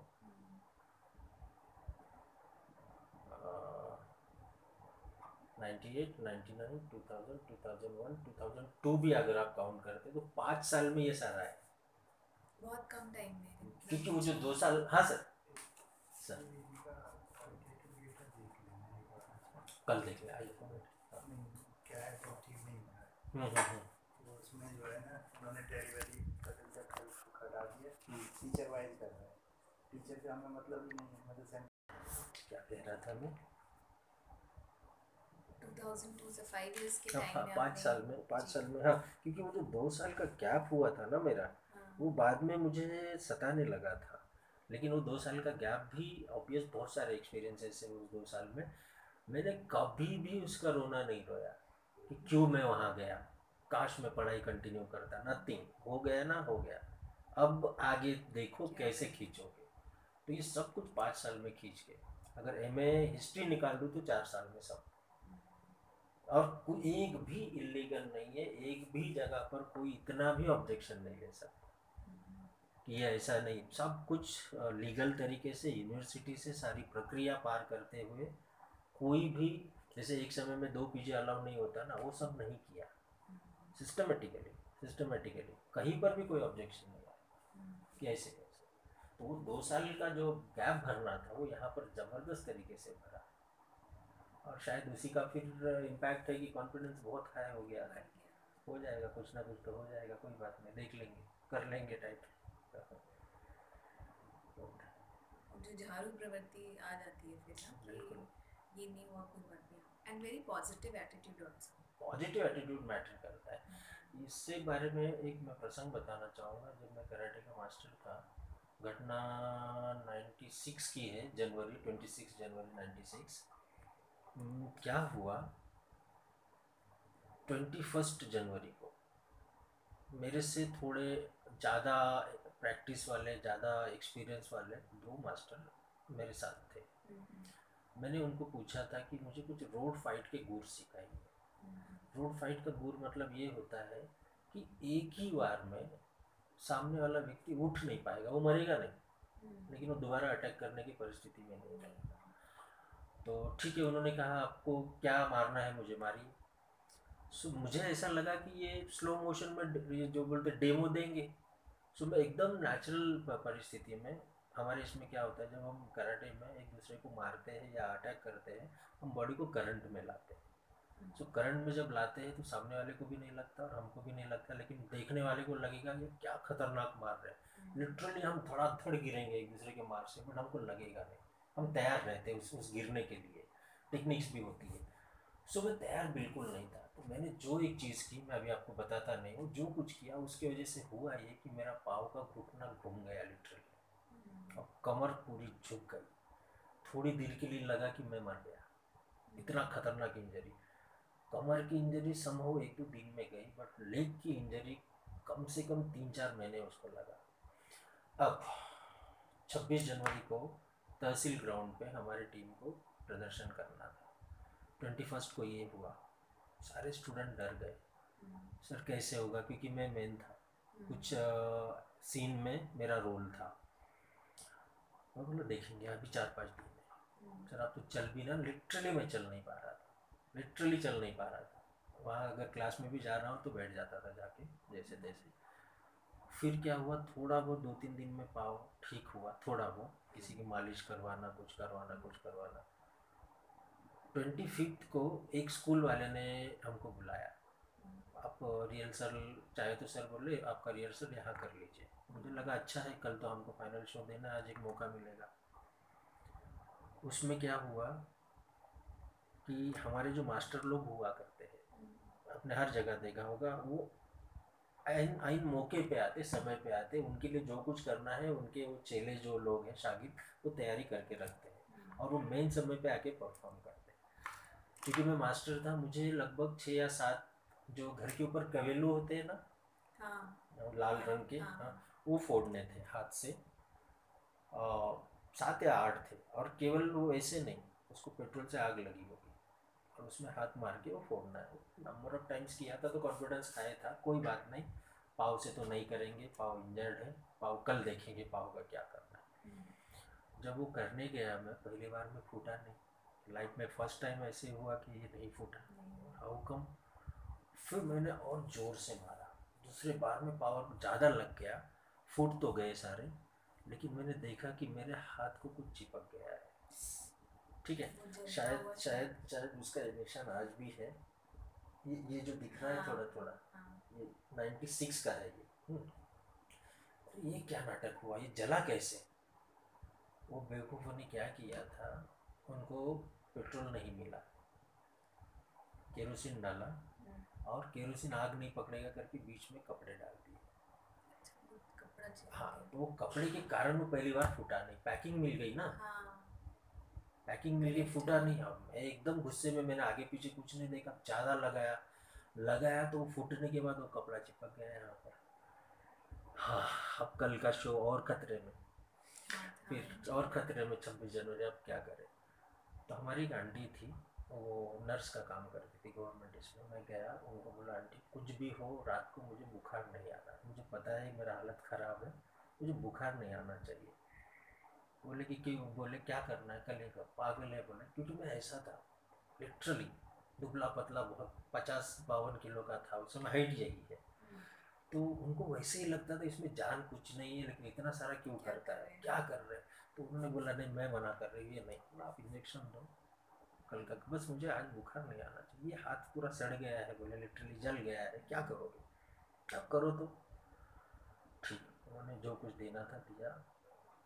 कोइंसिडेंस की दूसरे दिन मुझे बुखार तो नहीं था, तकलीफ़ तो बहुत थी, हाथ भी जला है, पाँव में तकलीफ़ है। पहुँचे हम उस ग्राउंड पे। सारे स्टूडेंट बड़े चिंता में कुछ कुछ जो क्लोज है सर आप मत करो, ना, क्या होगा, नहीं किया तुमने समय पे देखेंगे समय पे। आप सब लोग तैयार रहो। मेरा फ़िक्र मत करना, मेरे माइंड में कुछ है। कर लिया, सारा कर लिया। पाव जो में ताकत नहीं थी उस समय पे ताकत भी आ गई। वो हाथ जलने के बावजूद वो कबीलों मैंने दोबारा फोड़े। कैसे फोड़े? ऐसे की बजाय ऐसे। ठीक है, ऐसे फोड़ने के कारण फिर क्या हुआ? मुझे लग, अपने को लगता है ना कि हम बहुत होशियार हैं। वो होशियारी मेरे ऊपर फिर आ गई। जब ऐसे फोड़ा तो कबीले के कॉर्नर घिस के इस जख्म को लग गए। चिंतन खैर फिर एक स्टूडेंट का भी हाथ थोड़ा जल गया था उस दिन उसको लेके मैं हॉस्पिटल गया। जब वापस आया तो पता चला कि ट्वेंटी सिक्स टीम थी टोटल डिफरेंट डिफरेंट एक्टिविटीज़ के साथ। बट हमारे टीम को फ़र्स्ट रैंक मिला और प्राइस क्या था? One hundred and twenty five rupees उसका लिफाफा आज भी मेरे पास है। मेरे फ़ाइल में पड़ा है उसका लिफाफा one hundred and twenty five but क्या वो खुशी? हाँ, इतने ऑड्स के अगेंस्ट मिला था पाँच दिन के अंदर पाँच दिन के अंदर। इसलिए मुझे आज भी जब कोई स्टूडेंट या कोई छोटी छोटी बात पे रोते हुए दिखता है मुझे बहुत गुस्सा आता है। अरे क्या है भाई इतना इस पे कैसे रो सकते हो? अभी तो बहुत कुछ करना बाकी करके देखो सब आसान होगा। तो ये तो नेचर मेरा बचपन से रहा है आज भी कंटिन्यू है आगे का पता नहीं।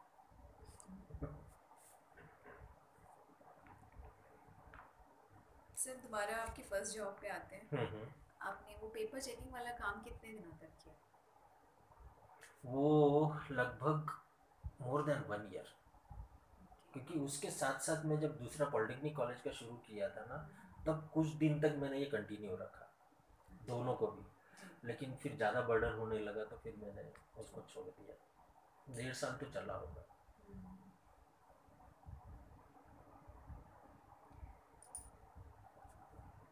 सर आपने जॉब चेंज की इनिशियली जब जॉब करना शुरू किया था तो वो चेंजेस का कारण क्या रहता था? वही उनमें एक तो श्योरिटी नहीं है। हम्म, परमानेंट नहीं है टेम्पररी है शुरू के। मिलिट्री स्कूल से अगर शुरू करूँ तो वो परमानेंट था। बट क्या था? टीजीटी था। जी। टीजीटी था। और उससे बड़ी अपॉर्चुनिटी ये आई जब ये आई तो ऑब्वियस है मुझे तो वो छोड़ना ही है। ये जब आया एन का इसी दौरान मेरा केवी में पीजीटी इंग्लिश का भी हो गया था। अच्छा। केवी में। बट इसके सामने क्या है? वो हाँ, अदरवाइज़ वो खुशी भी कुछ और होती। केवी में पीजीटी होना। फ़र्स्ट अटेम्प्ट था मेरा वो।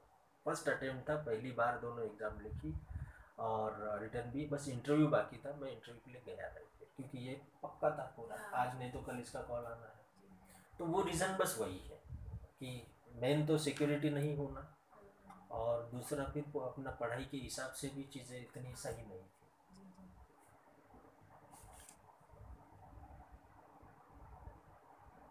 सर अभी you have intentions to continue this job हाँ सर हाँ। थ्रू आउट द करियर हाँ बिल्कुल मुझे एज ए टीचर रहना पूरा करियर अच्छा लगेगा एडमिनिस्ट्रेशन में जाने का मन नहीं।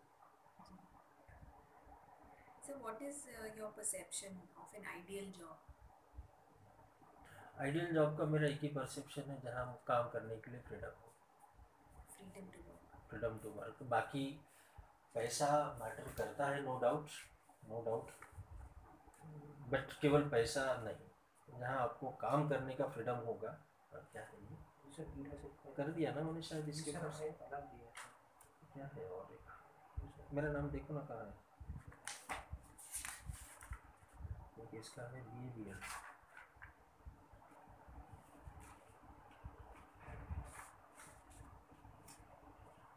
सर, इस पे इसको। कहाँ? इतने सारे टीचर भर रखे समझ ही नहीं आ रहा क्या है। ये भी अट्ठाईस को ओके। एक ही जगह है चलो मैं देख लूँगा।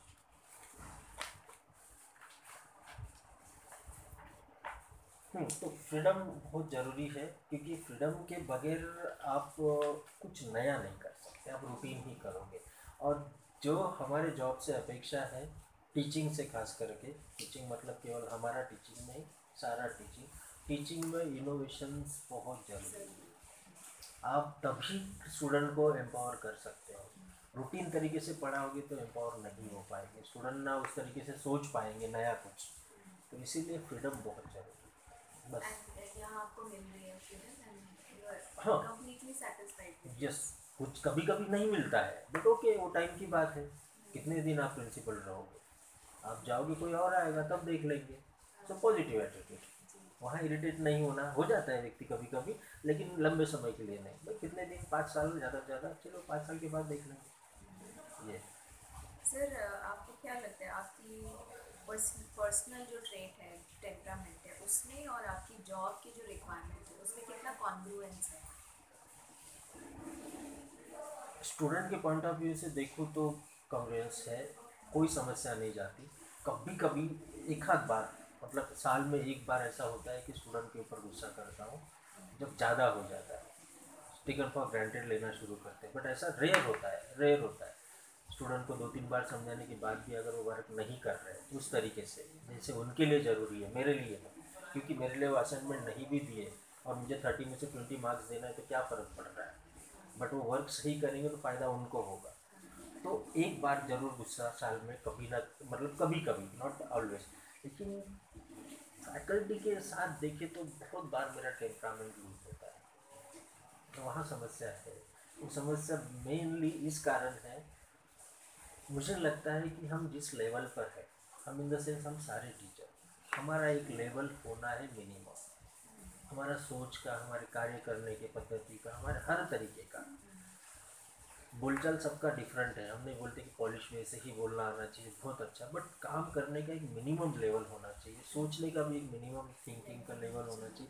वो जब नहीं दिखता और सामने वाला व्यक्ति बढ़ चढ़ के जब बोलता है कि मैंने ये कर दिया, मैंने वो कर दिया, और हमें पता होता है कि ये कुछ नहीं है, तब थोड़ा सा गुस्सा आता है। शुरू में मैं रिएक्ट करता था, अब नहीं। अब नहीं करता, अब जाने दो भाई, ठीक है। और झूठी तारीफ़ बिल्कुल पसंद नहीं, जिसका प्रेजेंटेशन अच्छा होगा, उसी की तारीफ़ होगी अदरवाइज़ मैं चुप बैठूँगा क्योंकि हमारे समाज, हमारा समाज इस बात की परमिशन नहीं दे रहा है कि प्रेजेंटेशन अच्छा नहीं है तो आप बोलो कि आपका प्रेजेंटेशन अच्छा नहीं है। वो वो कहीं पर भी, समाज का ही हमारा छोटा रूप आ रहा ही है। यहाँ पर भी वही, आप कितना भी गंदा प्रेजेंटेशन करो, कुछ भी वंडरफुल बहुत बढ़िया, ये सब चल रहा है। तो उस केस में मैं चुप बैठता हूँ अच्छा है तो लिटरली अप्रिशिएट करना है। क्योंकि मुझे लगता है कि मेरा काम अगर ठीक नहीं है और आप उसकी तारीफ़ कर रहे हो तो मैं ग्रो नहीं कर पाऊँगा। हाँ आप पॉजिटिव क्रिटिसिज्म ज़रूर करो। आप मुझे नीचे दिखाने के लिए करोगे तो उससे भी मुझे गुस्सा आएगा। लेकिन आप ज़रूर बताओ कि नहीं, ये स्लाइड ऐसी ऐसी बनती तो और अच्छा होता।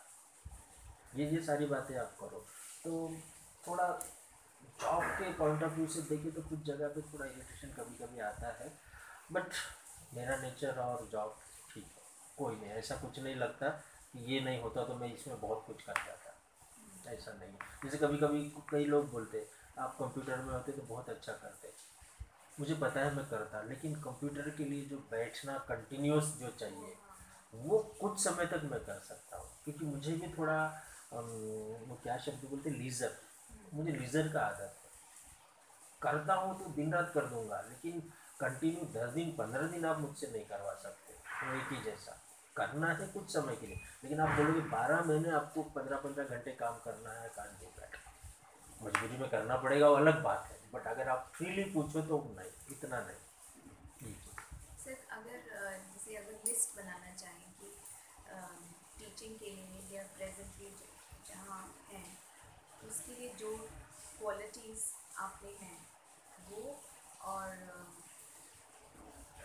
they are helping you to be successful in this सबसे अगर बनाए particular quality and how it is helping hmm, hmm, hmm. सबसे बड़ी क्वालिटी मुझे लगती है कि मेरा मैंने उस दिन के बाद में भी ये बात कही मेरा किसी भी बात को सामने वाले की किसी भी बात को आसानी से नहीं मानना। हाँ अगर वो रेशनल है थिंकिंग को अपील कर दिया without wasting a single minute single moment I will accept that rational thinking बहुत ज़रूरी है। मुझे ऐसा लगता है। अगर मुझे उसमें वो मोमेंट्स वो चीज़ें नहीं दिखी सो मैं उसको एक्सेप्ट नहीं कर पाता हूँ। और इसके लिए मैं थोड़ा रिसर्च भी करता हूँ यानी फर्दर जाके देखता हूँ। अच्छा इन्होंने ऐसा बोला है। फॉर एग्जांपल हमारे ग्रुप में जो बात निकली थी कि डॉक्टर बी आर अंबेडकर भी इस चीज़ के खिलाफ थे आर्टिकल 370 के। ओके उसी समय वो सब आ रहा है। मैं सोचता हूँ इतना बड़ा व्यक्ति खिलाफ था तो किस तरीके से खिलाफ था? लेट मी चेक दैट किस कॉन्टेक्स्ट में उन्होंने कहा? वो कॉन्टेक्स्ट क्या था वो मुझे देखने दो। क्योंकि अभी क्या है कि मुझे मेरी बात सही साबित करने के लिए, बहुत सारे लोगों को मेरे पीछे लेने के लिए मैं क्या करूँगा? इनका वो नेता उठाऊँगा, उनका वो नेता उठाऊँगा, उनका वो नेता उठाऊँगा। उससे क्या होगा? ये समाज भी मुझे सपोर्ट करेगा, ये भी करेगा। जिस तरीके से भी मुझे सोचना ज़रूरी लगता है। तो आपने बोला है करके मैं क्यों मानूँ? उनके ओरिजिनल सारी राइटिंग्स मेरे पास है। सारी राइटिंग्स एक टू छः let me go through that मुझे उसमें से देखने दो वाकई उन्होंने क्या बोला। जब मैं उनके राइटिंग्स में गया हूँ दो वॉल्यूम्स में दो जगह पर आधा आधा पैराग्राफ इतना इतना एक एक पैराग्राफ का दो जगह उल्लेख होता है जिसमें उनका कहना है आ, कश्मीर में मुस्लिम ज़्यादा है ना? हाँ। और जम्मू में हिंदू ज़्यादा है लेह लद्दाख में बुद्धिस्ट और हिंदू इस तरीके का। तो उनका ये कहना है कि ये लेह लद्दाख वाले जम्मू वाले इन लोगों को इंडिया में आने दो। इनको इंडिया में शामिल करो। कश्मीर वाले अगर चाहे तो पाकिस्तान की तरफ़ जाने दो चाहे तो। मतलब अल्टीमेटली क्या है? जनमत। जनमत की बात उन्होंने वहाँ की है। दोनों भी जगह पे। एक जगह तो उनको डायरेक्ट सवाल पूछा है कि आपका इस बारे में क्या राय है? तो उन्होंने वो दिया। मैं एक्चुअली उसके ऊपर काम कर रहा था इसलिए पोस्ट नहीं किया। कंप्लीट काम अभी हुआ नहीं। तो कहने का तात्पर्य यह है कि ये थिंकिंग मुझे बहुत फ़ायदा कराती है। और इतना जब मैं एक्सप्लोर करता हूँ ना तो इसका परमानेंस ही आता है फिर दिमाग में। ये लंबे समय तक ध्यान में रहता है। फटाक से एक्सेप्ट किए तो आप उसको लंबे समय तक ध्यान में रखते हैं। तो सबसे बड़ी क्वालिटी मुझे लगती है इस पेशे के लिए जो होनी चाहिए जो मेरे अंदर है वो है इंक्वायरी इंक्वायरी या फिर साइंटिफिक टेम्परामेंट या फिर रेशनल थिंकिंग ऐसे ही नहीं मानेंगे। ऐसे नहीं मानेंगे थोड़ा हमको भी करने दो। हाँ वो अनुभव मुझे मिल चुका है तो मान लूँगा पहले। नहीं मिला है पहली बार है तो मैं आपके कहने से नहीं मान सकता। मुझे थोड़ा टाइम होगा इंटरव्यू हो जाए मेरे मन में कुछ क्वेरीज हैं फ्यूचर में आफ्टर दिस है। So have you made any retirement plans? Mm, nothing. Perceive yourself as a retired person? मैंने अभी तक ऐसा कोई प्लान तो बनाया नहीं। पहले ऐसा लगता था मुझे कि रिटायरमेंट के बाद मैं अपने गाँव चले जाऊँगा, महाराष्ट्र में। बट समय के साथ ये पता चला कि महाराष्ट्र में मेरे लिए क्या बचेगा तब। मेरे एज के, जैसे अभी पाँच छः दिन, सात दिन पहले मेरे एज का, मेरा एक सातवीं का फ्रेंड ख़त्म हो गया ऑल ऑफ़ ठीक है? ऐसी चीज़ें कितने लोग बचेंगे, नहीं बचेंगे, और मैं करूँगा क्या वहाँ जाके? तो जब जॉब शुरू किया तब माइंड में वो था। लेकिन इनिशियली बाद में धीरे धीरे पता चला कि नहीं वहाँ जाके मेरे लिए कुछ नहीं है मुझे यहीं पे रहना पड़ेगा बच्चे भी कहाँ जाएँगे मालूम नहीं इसलिए कोलार में घर लेके रखा है। हाँ वो लेके रखा है उस समय जमी परिस्थिति हुई अब सोच रहे उसको बेच के इधर पास में कहीं पे देखें क्योंकि वो बहुत दूर हो रहा है रश भी है। हाँ। रिटायरमेंट के बाद अभी फ़िलहाल हमारा रिटायरमेंट का एज सिक्सटी फाइव हुआ है। कम भी हो सकता है ज़्यादा तो नहीं होगा कम भी कम होगा या सिक्सटी फाइव होगा। मुझे लगता है सिक्सटी फाइव तक रहना भी होता है कि मुझे doubt to be very frank कि सिक्सटी फाइव तक हम जाएँगे क्या? चलो जाते हैं कोई बात नहीं। हाँ ऐसे इसमें मुझ मैं ऐसे जगह जाना चाहूँगा जहाँ वाकई मेरी ज़रूरत है वो मुझे पैसे दे ठीक नहीं दे कोई नहीं। क्योंकि मेरा ट्वेंटी इयर्स का सर्विस बचा है और मुझे लगता है मेरे पास बहुत पैसा आ गया बस बच्चों का सेटिस्फेक्शन है। बच्चों का पढ़ाई अगर नहीं है बीच में तो फिर तो बहुत ज़्यादा पैसा है। बट उनकी पढ़ाई पे लगाना है कुछ समय उनका शादी के ऊपर मैं इतना खर्चा नहीं करूँगा टू बी वेरी फ्रेंक क्योंकि वो मुझे वेस्टेज लगता है। मिनिमम दूसरे के दिखाने के लिए नहीं करना है। हाँ करूँगा करूँगा लेकिन इतना नहीं कि मैं पूरी अपनी जमा पूंजी वहाँ लगा दूँ। और फिर से उस हालत में आके क्योंकि वो बड़े मुश्किल से चीज़ें जमी है। घर वालों का भी करते करते सबका देखते देखते देखते देखते लगभग सत्रह साल बीत गए तब जाके लग रहा है कि थोड़ा पैसा है। अदरवाइज़ ये सिक्स पे लागू होने के पहले तो हालत ऐसी थी महीने के अंत में अकाउंट में कुछ नहीं बचता था। लिटरली कुछ नहीं। वो एक हज़ार कंपलसरी रखना पड़ता था उतना ही बचता था। तो अब वो हुआ है। हाँ तो प्लान यही है कि यही रहेंगे और कोई फ्री में भी बुलाना चाहिए। वाकई उनको मेरी ज़रूरत हो तो मैं जाऊँगा। सिर्फ़ पैसे कमाने के लिए मैं अपने बुढ़ापे में पैंसठ के बाद इधर उधर भागना पसंद नहीं करूँगा। वाकई लगना चाहिए कि नहीं यहाँ ज़रूर। ज़रूर और मैं अपनी फ़ील्ड में रहूँगा इसी फ़ील्ड में। पहले मुझे लगता था कि मैं लॉ करके वो करूँ। पहले मुझे लगता था, लेकिन फिर मैंने सोचा, क्या करूँगा उधर जाके? इतना बड़ा एक्सपीरियंस वास्ट एक्सपीरियंस यहाँ का रहेगा, इसी को यूज़ करूँ। कभी कभी मुझे लगता है कि मैं कोई स्कूल ओपन करूँ। फिर मुझे लगता है कि क्या उस एज में मैं, अभी पक्का नहीं है, क्या उस एज में मैं वो सब कर पाऊँगा? क्या मेरे पास इनफ पैसा उस चीज़ के लिए होगा? क्या वो पैसा खर्च करने के लिए मेरे घर वाले मुझे परमिशन देंगे? ऐसे बहुत सारी बातें अभी माइंड इसलिए अभी कुछ नहीं फिर भी माइंड में है कि अगर हुआ तो मैं एक इनोवेटिव प्रकार का स्कूल अलग सा कुछ करने की कोशिश करूँगा अदरवाइज़ जो है वो ठीक है थैंक यू सर बहुत सारी चीज़ें इस इंटरव्यू के थ्रू मुझे पता चली आपकी। हमने इसको ऑफ़ कर दिया हाँ। Thank you so much sir मुझे भी काफ़ी दिनों के बाद ये सारी बातें फिर से याद करने का मौका मिला। एक्चुअली पता है ऐसी सब बातें होती